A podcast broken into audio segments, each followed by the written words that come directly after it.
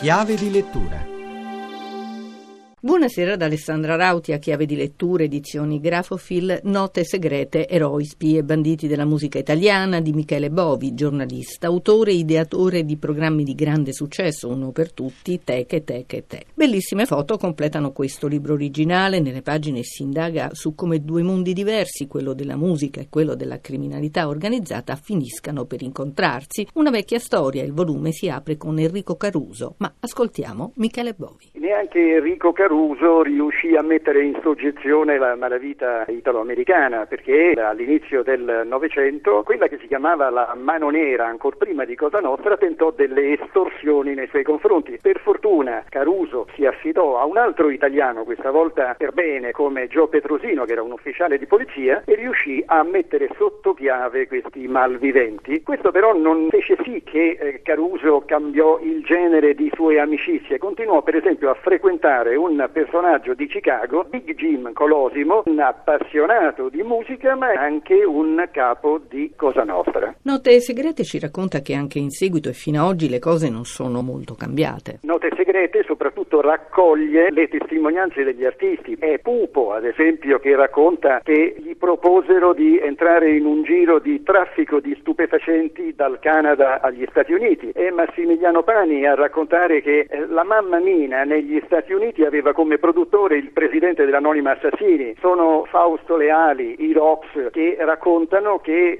ieri come oggi a gestire le tournée degli artisti italiani negli Stati Uniti erano ed è ancora cosa nostra. Nel tuo libro si parla anche di musica italiana spiata dai servizi segreti. Sì, la musica ha sempre accompagnato le trasformazioni sociali, in un certo periodo ha anche comportato l'uso di stupefacenti, per cui cose pericolose, sia nell'arrivo del rock in Italia 60 anni fa, che è l'arrivo del beat poco dopo, le istituzioni temevano che ci fossero dei disordini proprio per questi fenomeni, per cui sollecitarono gli apparati di informazione e sicurezza per monitorare. Si trovarono Celentano, Gaber, Tenco, Iannacci, tutti i primi rockers con accompagnatori che in realtà erano dei sorveglianti. Le cose sono cambiate con il passare del tempo. Mai. Non per niente Vasco Rossi ha sospeso il suo manager dopo aver letto su una pagina di un quotidiano una lettera aperta di Dario Fo. Attenzione Vasco, il tuo agente è un agente dei servizi segreti. I PU addirittura raccontano che Giovanni Paolo II in un'udienza privata li mise in guardia sui messaggi affidati alle canzoni. Insomma, dietro la musica c'è sempre stato e c'è tuttora qualcosa di molto più importante. È tutto, scrivete a chiave di lettura chiocciolarai.it a risentirci venerdì.